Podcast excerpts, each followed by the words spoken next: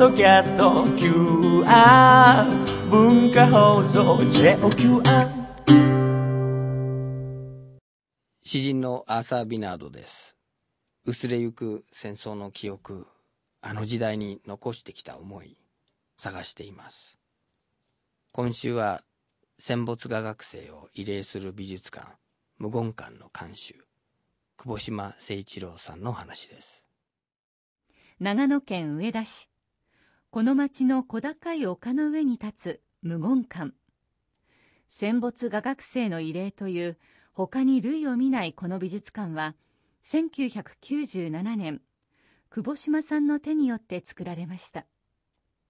志半ば太平洋戦争で散った無名の画学生たち。遺作となった彼らの絵画や愛用品だけを集めて展示しています。無言感。込められた思い。紡ぎます。長野県上田市にある無言館という美術館はあの戦争で亡くなった若い画学生の作品を、はい、あの展示していて僕は、えー、先日初めて無言館に無言館を訪れて戦争で亡くなった方の遺品その人をこうこう語る残されたものを見ることはよくあるんですけどでも無言館はその遺品っていうよりも作品なんですよね。ですからその一人一人のその人間が何を残したかっていうよりも何を作り上げてどういうことを表現してどういうことを思って何を大切にして生きてたかっていうその生きたその人のこう生命力まで伝わってくるんですよね。ですから遺品を見てその思いを寄せるっていうよりも作品がこちらにこう積極的に語りかけてくるのでそのその人の生命力がこうか感じられる形で一人一人の画学生と向き合ってそしてその一人一人があの今いないもうそのあの戦争で、えー、命を失ったっていうそのその命の力強さを感じた上でその命が失われるということをこうあのその同じ無言感の中で感じられるのであのとっても多分誰が言っても大きく心を揺さぶられると思うんですけどでもあの自分がこう日々何か作品を作ろうとしているので余計何かその作品と向き合った時に失われたことの大きさと一人一人のなんか面白さが伝わってきました。で久保島さんにあの今回は、えー、その無言感を作り上げたそして今もずっと運営している久保島誠一郎さんに、えー、お話を伺いましたいやお話聞いててすごい嬉しいですね。というのはあのどうしてもまあ信州の上田という山のてっぺんでやってる無言館はですねまあビナードさんおっしゃったように戦争で亡くなった画学生さんですね。さあこれから絵描きになろうと思いながら夢を果たすことなく戦場から帰ってこれる、まあ、大体若い人で二十歳、えーね、年齢のいってる学生さんでも三十数歳という若い年齢で亡くなっていってるわけです、うん、どうしてもですねやっぱり彼らの悲劇性っていうんですかね、ああ戦争さえなけりゃ生きてられたのになと。しかももっとたくさんそうですね、うん、うん、ただ今ビナードさんがおっしゃった捉え方ですね。つまりあの戦争という時代の中で、あ、焼夷弾が降って招集令状を受け取って、うん、ああ戦争に行けばもうほとんど生きて帰れないってことを分かってましたからそんなギリギリの時間をね好きな女性を描きお父さんお母さん描き可愛がってた妹描いてるんですね。ですね。つまりおばあちゃんとずっと向き合って描いてる、ビナードさん大好きな絵ですよね。八谷清という21でレイテ島さんで死んだ人の絵です。今ビナードさんがおっしゃっていただいたことはとっても大事なことでね戦争の悲劇だけを伝えていると思いますとね、うん、なんて言ったらいいのかな、まあ、無言館という美術館の言葉のない館と書くこの美術館の役割の半分なんです。残りの半分っていうのは、よくぞあの時代の中で、まあ、簡単に言えばあの戦争という絶対悪を前にした時にもう逃れようのないその中でねあ人間ってはこんなにけなげにこんなにひたむきにだってあの頃絵描くなんてことは非国民だったんだから。ねお宅のこの非常時にあなんか美美美コートやらに行って女の人のヌード描いてるんですってそれだけで非国民しかもそういう非国民と呼ばれながら彼らがね、その残り時間の全てを、はあ、絵を描いてたんだな。実はね無言館っていうのはあの戦争犠牲者のことを伝えるだけではなくてあの戦争下で絵を描くということによって生き抜いた若者の証なんですよ。ですからあの核あるね特攻隊の記念館もありますしそれから原爆の悲惨さを伝える記念館もある、それぞれの記念館は、まあ、いわば原爆なりあの戦争というものの中によってどれだけの才能と命が失われたかという死の証がある。でも無言館はね生の証なんですよ、うん、俺は生きてたぞ。こんなに大好きな大好きな彼女がいたんだぞ。こんな大好きな妹がいてお父さんお母さんいた。ふるさとがあったというね。僕は無言館という美術館は決してまあね8月が近づいてくるとメディアさんは、まあ、うちはもうお客が入らないで困ってる美術館ですからどうしてもテレビや、まあ、こうしたラジオにあのすがるわけですけどステレオタイプなのが嫌でねあの反戦平和ってやつ、うんだって画学生さんたちは平和運動のために絵描いてたわけじゃないんですよ。生命運動ね。反戦活動のために描いてたんじゃない。自分が存命してる命の証俺は何々子からこんなに愛されてた、うん、俺もあなたが好きだった。青春なんですよ。しかもねそのまあ好きな彼女を描くとか好きなねあの妹を描くおばあちゃんを描くっていうのもそれは、ね、すごくこう生命力が伝わってくるんですけどそれ以上にねアジサイを描くとか、はい、もう動植物特に植物をものすごく丁寧に描いてる絵がいっぱいあって。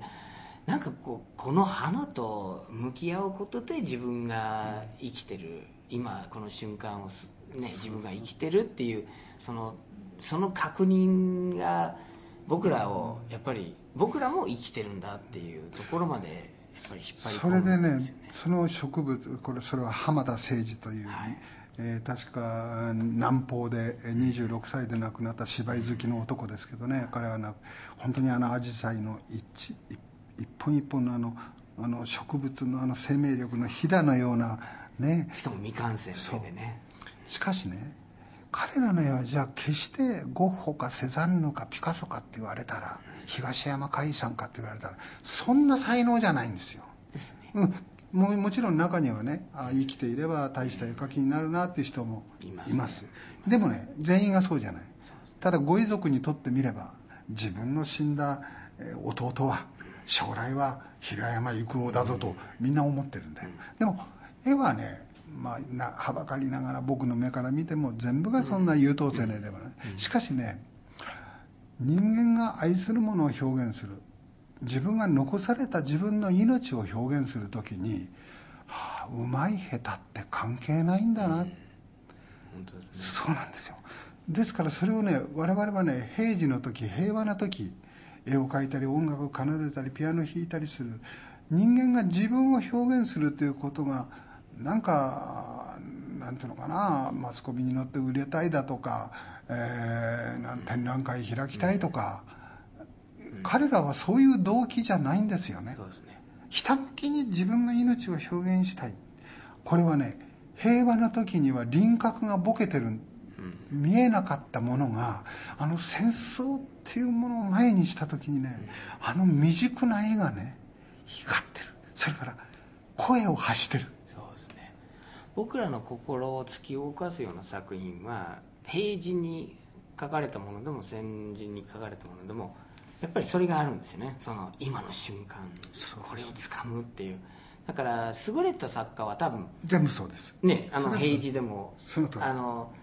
だってねもう1秒でも長く神様よ。1秒でも長くこの私の人生を伸ばしてくれっていうねあの、この間日曜日に読まれのた詩が。村村山海太というね僕の大好きな22歳で死んだ絵描きの詩を神様あと一日の命をあと一日生きていれば山が描ける川が描ける木が描けるあの叫びのような。ですね。でもカイトは、ね、戦没じゃなくてないです。あの結核で結核なってますけどね。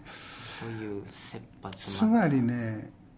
ビノードさんなんかの僕お仕事を拝見してても感じるんですけどうんまあ例のって言葉使うのは不謹慎ですけどあの3年半前のねあの3.11後あなたも変わりましたよ。それから僕も変わったそれでやっぱり人間がね言葉とか音楽それから色彩絵の具表現をする人間はねああいうねなんて言ったらいいのか不条理の絶絶対的な不条理。人間もうある意味で戦争とは天災はもう災害は全然違うんですけどそれにしても動かしがたいああいうテーマを突きつけられますとね輝くんだよ、うん。それまで自分が生きてきたことも振り返るし見直すしそれでまさしく我々のように物事を表現して人に伝えたいという側の人間は目覚めるんだよ。こうしちゃらんないと。それでね無言館の彼らの絵はねやっぱり僕は今一生懸命絵描いたり芸術に打ち込んでる若者に来てほしい。あのた単なる反戦平和じゃないよ。君が今 F で取り君がピアノに向かうっていうことがどういうことかということを教えてくれるところだよっていうのをね伝えたいでもそういう無言感を作るっていうことはあの簡単にできることじゃないじゃないですか。今無言感があるからこういう話僕が乗っかっていろんな話ができるんですけど、はい。無言感をゼロから作るって久保島さん何日迷ってそんなことやったんですか？でき, だってできる話じゃないじゃないですか、もうえ無根館ができてちょうど18年になるんですけどね。まあ最初はあのうん野見山行司さんという今94歳で活躍中のあの文化勲章去年のね文化勲章受賞者ですが彼がやっぱり戦争から生きて帰らっしゃってたまたま野見山さんはあの結核かな肋膜を患って戦地からお帰りになってまあ療養中に終戦を迎えて自分は生きる生き延びるんですけど、まあ、ほとんどの仲間が死んだんですね、それでまあたまたま、まあ、早死にの絵描きが大好きで、えー、信濃弟子参観という上田にちっちゃい美術館作ってた私のところへ、えーこのままほっとけば戦後50年がやってきて、えー彼らの絵はもうこのまま地上から消えるっていうことをね先生からお聞きしてちょうど当時僕は51にだったんですけどねもう今73になりましたけどちょうど22年前。うん。なんかね分かんないんですけどねあの日頃から戦争のこと考えてたわけじゃないし平和のこと考えてたわけじゃないんですね。僕の場合は、開戦の年昭和16年には生まれはしてるんですけど戦争はもう本当に親は苦労しましたけどもうとにかく高度経済成長のね、もうあれだけの兵隊さんが亡くなってるっていう意識もなかったし原発にも何も考えませんでしたね。それ僕の場合はまあ東京の渋谷で小さな生地屋の店員をしてそれで飲み屋を昭和38年東京オリンピックの前年に世田谷の明大前で開きましてね。それがちょうど東京オリンピックですよ。こうぐーっと上げ潮に乗っかって本当にもう金さえあれば、まあ、当時まあ俺靴のし修理屋の子供でしたからあ金さえあれば全てが解決できる金さえあればでっけえ家に住んで車に乗れるっていう気持ちで生きてきた男でしたから、まあ、たまたまねあの絵が好きでちょっとまあ趣味のある男でしたから、まあ、美術が好きでしたけどやっぱり野見山先生からね戦争に行って自分の何倍もの才能が消えたんだよって聞いた時に何なのかな世のため人のためじゃないんだなうまく言えないんですけど消えちゃうっていうのは怖かったんですね、うんまあ、あの今日電車の中で見たら今日のこのねあれも探してってねよくぞ探してくださいました。あのほっとけばそれの絵が地上から消えるってあの絵が消えるっていうことはあの描いてた人の命が消えるって本当に消えるってことなんですよ絵描きって2つ命があってね。絵描き自身の生身の命と描いた作品に込めた命がある。それ僕は作品が残るってことはね僕はまだその絵描きが生きてると思うんですよ。それでやっぱり先生から聞いた時になんかねこれはやっぱり集めるだろう集めるべきだって思ってね。それで3年8ヶ月かかってでも最初はね美術館作る気なかったんですよ集めてああ金金はかかるし保存してねまあそれだけ絵が集まると思わなかったですからね。それでまあ従来ある信濃デッサン館というその早死にした先ほどの村山描いたの絵の並ぶ、まあ、ちっぽけなね本当にご覧になったようなちっぽけな山小屋のような美術館ですけどそこに並べようかなぐらいだったんですよ、ところが絵が集まってきたの。そしたらねさっき言いましたようにえー、北は北海道江別市南は九州鹿児島県種子島全国87のご遺族を歩いて持ってくる一点一点の絵はもう失礼な言い方すると先ほど言ったようにそんなに上等なあ今の芸大だったらこれじゃ受からないでようなだって彼らはあの頃は繰り上げ卒業っていうのがありましたから。昭和18年を境にもう追い立てられるように中には佐藤隆っていうあの、えー、ニューギニアで死んだ二十歳で死んだ人の彼なんかは東京美術学校現在の東京上野の芸大に1ヶ月も行ってませんよ。入学証書と卒業証書をほぼ同時に受け取って戦地に散ってる。だから彼らの絵が発展途上で未熟なのが当然なんだところが未熟な絵がだんだん集まってきたわけですよ。そしたらね声が聞こえるのよ、まあ、ちょっとちょっと神がかり的なんだけどね絵がそのへ下手っぴーな絵がだんだんだんだん30点50点集まってきたでしょ。そうするとね絵が描きたい。もっともっと俺は絵を描きたいんだっていう声が聞こえてくる。これすごかったよ。このコーラスというかオーケストラというかね。ほいでね野見山先生に電話して彼らの絵はあの同じ戦争の時代に絵を描いていた彼らの絵は一堂を返し一堂に返して別あつらいの美術館にしたい。その名も無言館。言ったんだよ。それで給付金を集めて、あ本当にねその給付も集まってきてて本当にねありがたいことに。うんそれで例えばねあの自分の兄もガダルカナルで亡くなりました。絵は描いてなかったけど東京芸大の音楽部の尺八の出でした。22で死にましたっていうおばあちゃんがね年金生活の中から千円札のしわのぼして送ってくるんですよ。このねあそうか。俺が経済成長の時シェーカーを振ってスパゲティ作ってたあの時代。ずっとこの人たちはだからね俺ね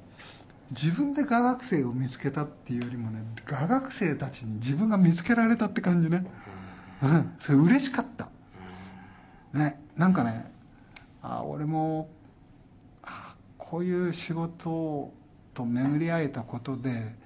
自分が生きていれるいけるってみたいなね勇気逆に勇気を彼らから与えられたって感じでしたね、でもその彼らの作品と出会うっていうことはつまり遺族と出会う、遺族と出会うっていうことはもっともっと複雑ですよね。ですね。複雑です。絵をずっと大切に保管してる人たちだってみんなそれぞれの理由があり手放したくない理由もありそのもうそこに分け入っていくことになるわけでしょ？その思い出したくないことも。その通りですね。あの絶対忘れちゃいけないこと忘れたいこと、みんな渦巻いてるわけですよね。ですから戦後50年近くなって突然かかさぶたを剥ぎに来た男がいるわけでね。僕にはそんな意識ないんだけどね。これ確かにあのやっぱりおおむねのご遺族は、まあ、喜んでっていうかねこんな馬の骨にまあそうそうまで言うならばお預けしましょうって言ってくださいました。でもやっぱり中にはねあのビナド君がおっしゃったように特にねあの学生結婚されてたり、やっぱり恋人だったり、この人たちから絵を持ってくるのはしんどいかったですね。あの一人いるんですよ。佐久間治っていうね長崎の航空ショーで29で死んで。あの綺麗なヌードデッサンラフとね。それからちょっと正面から見た着物の。佐久間静子さんってもう、えー、10年前に亡くなりましたけどね。絵を渡すっていうからね九州の小倉まで行くとね一旦言って「ああ」は言ったけど自分が死んだ時に棺桶の中に修さんの絵は入れて一緒に焼いてほしい。でだからあんたに渡すわけいかないって俺帰ってくるでしょ？とまた夜中に電話あってあんた飛行場に見送った後もうよくよく考えたけどやっぱりあんたに渡した方がいいと思うまた行く。また気が変わったって。九州の小倉まで6回行きました6回。つまりあそこに並べられてる画学生たちはあのその分だけねあの絵たちが経てきた50年の歴史があるんですね。それでそこに関わったご遺族たちの歴史もある。戦没画学生っていうふうに聞くとその戦争で死んだかわいそうなその若者たちっていうふうにすぐまあそういうふうにイメージしてしまうんですけどでも無言館に実際に行って久保島さんが集めた全国のその画学生たちの絵を見るとその久保島さんが言ったようにこう生きた証がそこにあるんですけどもう一つこうまあ生きてる証なのでその今僕らに何か大きなものを突きつけるような突きつけられる感覚になるんですね。でなんかそのギリギリのところまでずっと絵を描いて表現してた彼らが僕らに「君たちどうすんの?」って「今日っていう日をどう使うの？どういうふうに残りの時間をあんたたちは使うの?」ってそれをこう突きつけられるとあの戦争の悲惨さとかその若くして消えた彼らじゃなくて一生懸命力強く生きてた彼らでそこで多分初めて何が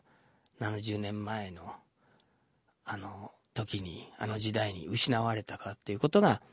なんか全体像が見えてくるような気がする。その大きなその工程があってそれで何が否定されたか。そういうあの体験ですね無言感は。久保島さんは無言感を作ることは自分を振り返る旅だったとも話していました。実は久保島っていう彼の姓は、えー、養父母の名字で久保島さんは戦時中3歳の時に養子に出されたと言います。まあ、俺を育てたよ、まあ、ご存知の通り僕は2歳まで別の両親から離れてちょっと複雑で養父母が靴の修理屋だったんですけど、うん、それがね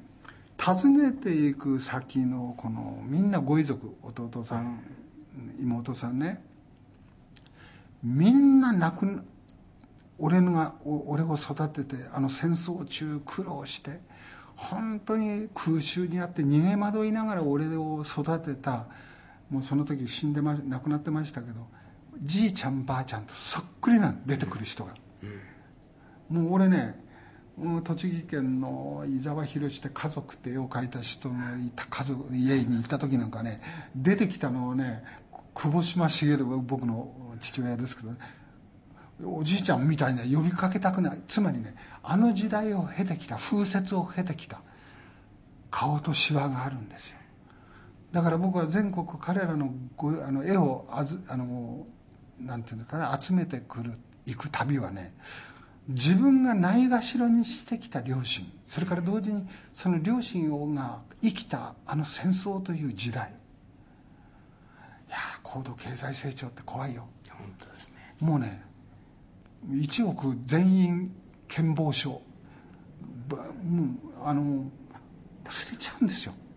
あの足元に300何十万人の人たちの戦死者がいたなんてこと何にも考えない俺は自分の実力で金集めてるっていう感覚になってそれがねあなたはアメリカの人だからよかったんだよ。俺は日本って。もし画学生たちと会わなきゃね自分がそうやって歩いてきた自分の道のりも振り返ることなかったと思いますよ。踏んづけたまま。踏んできたまま。踏んづけたまんまその踏んづけてることも意識しない。意識しない。でもね久島さんのそのお父さんお母さん育ててはい。はいくださった久保島家のお二人、のその久保島さんのね記憶にこうほんのちょっと残ってると思うんですけどあの戦争の時にそのまあ言ってみればこう預かった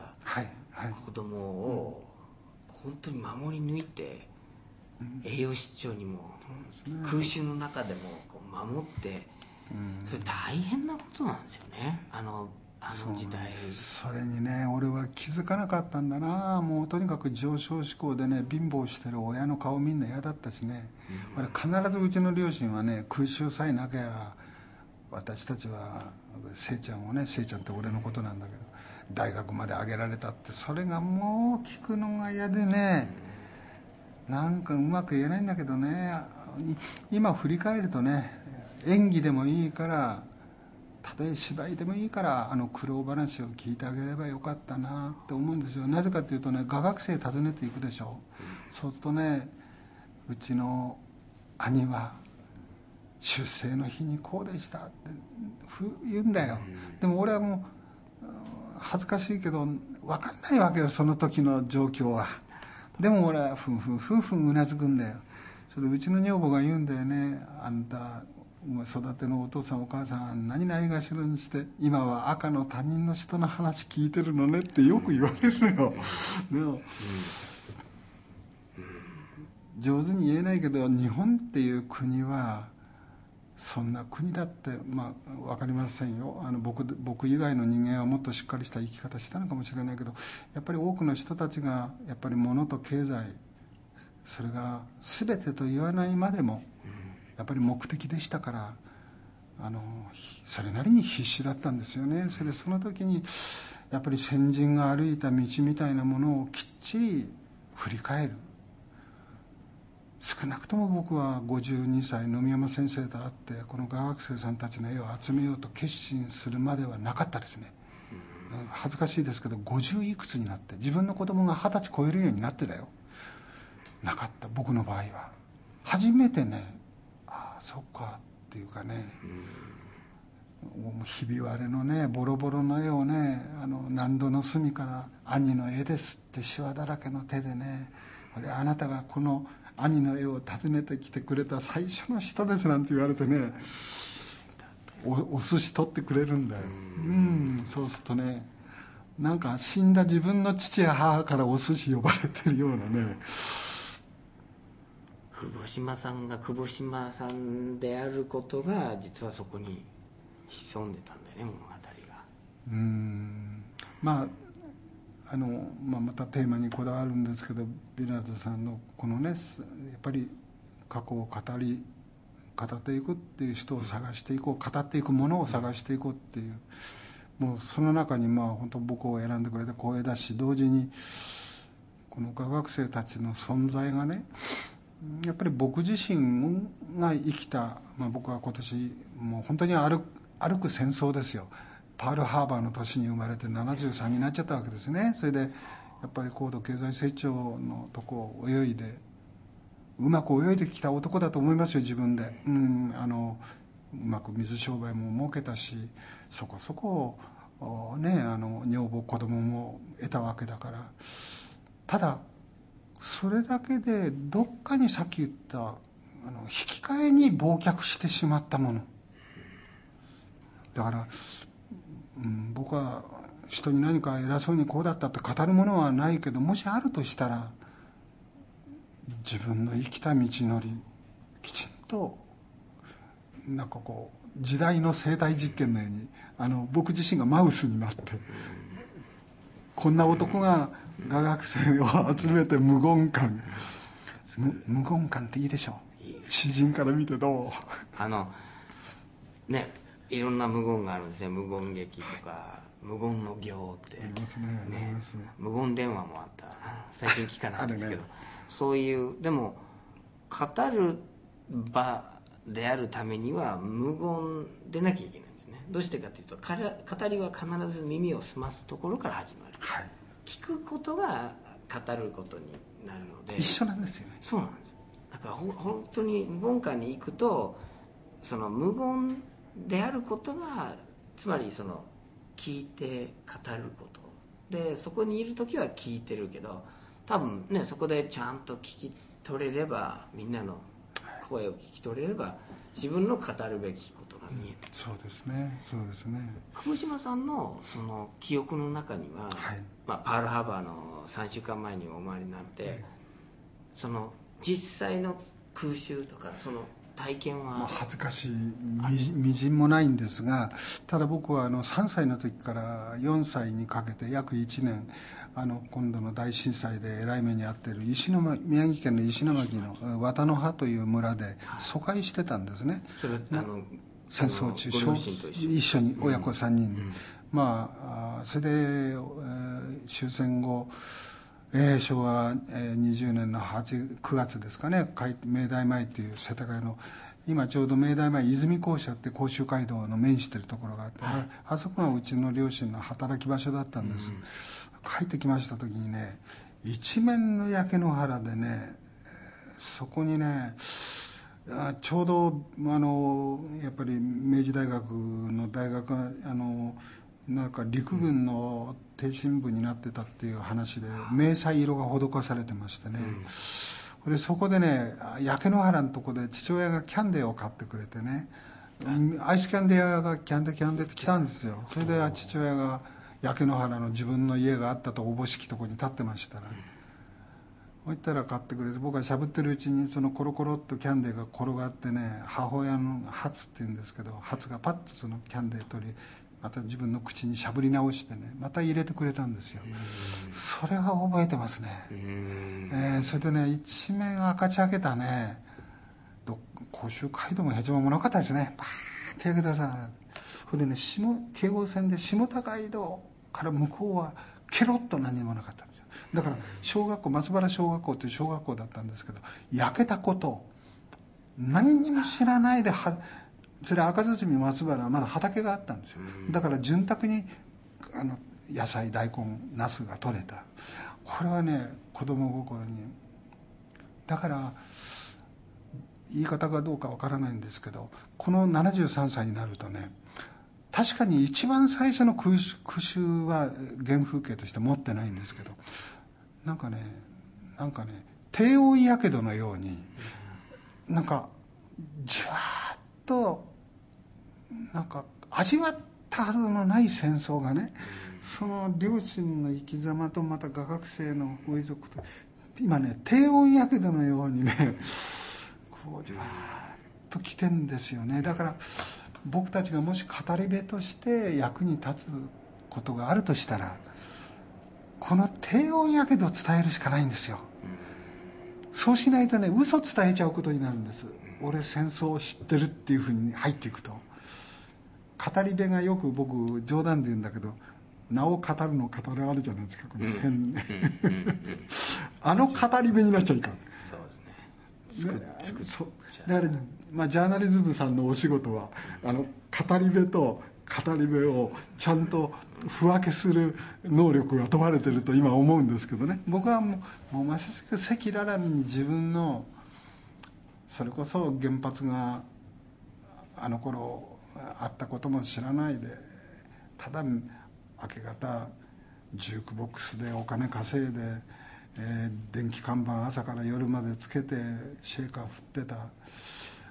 ああいうなんていうのかな、うん、無知もあったしやっぱりどっかに人間って怖いんだよ。忘却。自分の生活が上昇していくとね嬉しいんです、うん、これは嘘つけない、金がつかめた。生きていけるって気になっちゃう、それで今もでもだからそういう人否定したくないんですよ、僕もその中の一人だから。しかしどっかに忘れてた歴史というものがあるんだなっていうことをぜひね僕ね無言館に来てねそれぞれの無言館にしてほしいんです。そうですね。ええ、あの自分のそのまあ遺伝子のつながってるご両親と、はい、まあ出会うのはずっと大人になってから自分も。ああのそうですね海の両親でも自分はこうこう久保島家に預けられてたんだっていうことは最初からご存知だったええ知らないですよ。ですよ、ね、ああ知らない。でもなんそそうですね。やっぱりあの背格好も違ったしね。それは、うん、まあ多くの人は思うんじゃないですか。俺は本当は違うんじゃないかなっていうのはね、うん、みんな青春期を思うんですけど、うん、僕の場合は ぴったしそうだったわけで。